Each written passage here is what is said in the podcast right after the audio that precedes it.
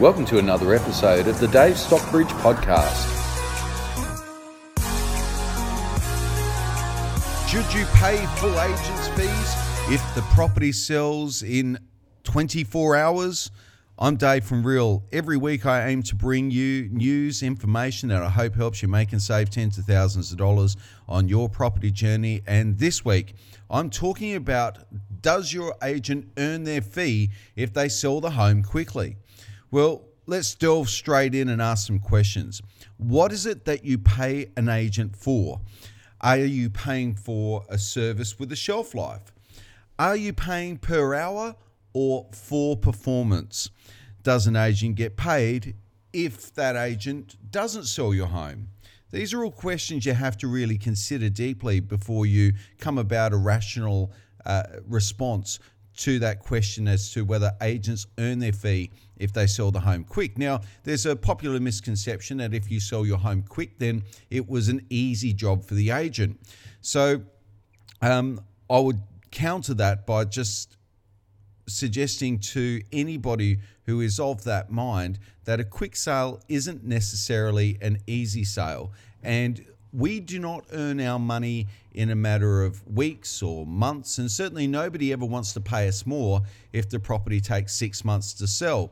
Um, so it's interesting that people feel that if the property only takes a day or two, or maybe even just a week to sell, then it must have been an easy sale, and they feel that they haven't got their money's worth out of their agent. Well, let, let me just put your mind at ease there.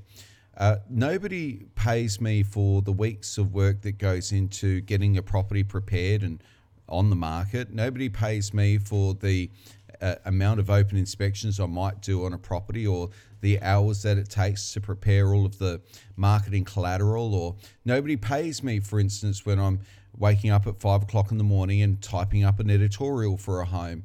Uh, no one can afford to pay me per hour for that um, as it's not just a matter of the time that I put into it, but it's it's the years of expertise that goes into correlating all of that to create a seamless process for the client.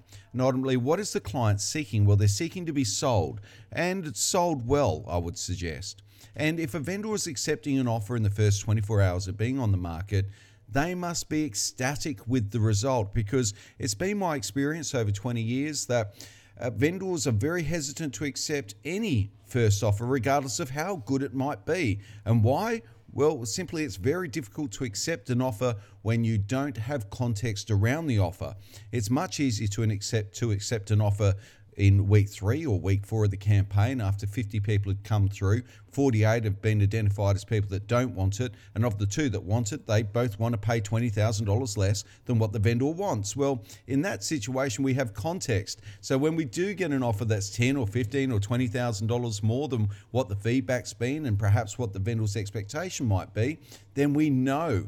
We know it's great. But of course if that happens in the first 24 hours we just don't know. So you can imagine the type of result that must be achieved for a vendor to feel inclined to take it off the market and to not feel like there's a sense of loss by doing so, and that perhaps there's a better opportunity out there if they keep it on the market for even another week or two, or maybe even just an extra open inspection. So I would say that if the agent is selling the property in 24 hours or within a very short time span, then it's only because the vendor is ecstatic with the result that's in their hand at the end of the day.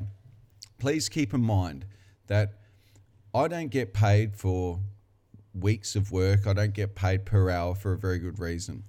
I get paid very much for the result I achieve. And I think I don't earn my money in weeks and months. I think I earn my money in moments. In that moment when Somebody walks into an open inspection and I greet them. The moment when I sense that they're nervously approaching me with the view of presenting me with an offer, and the moment that I respond with exactly the right thing to say in that moment.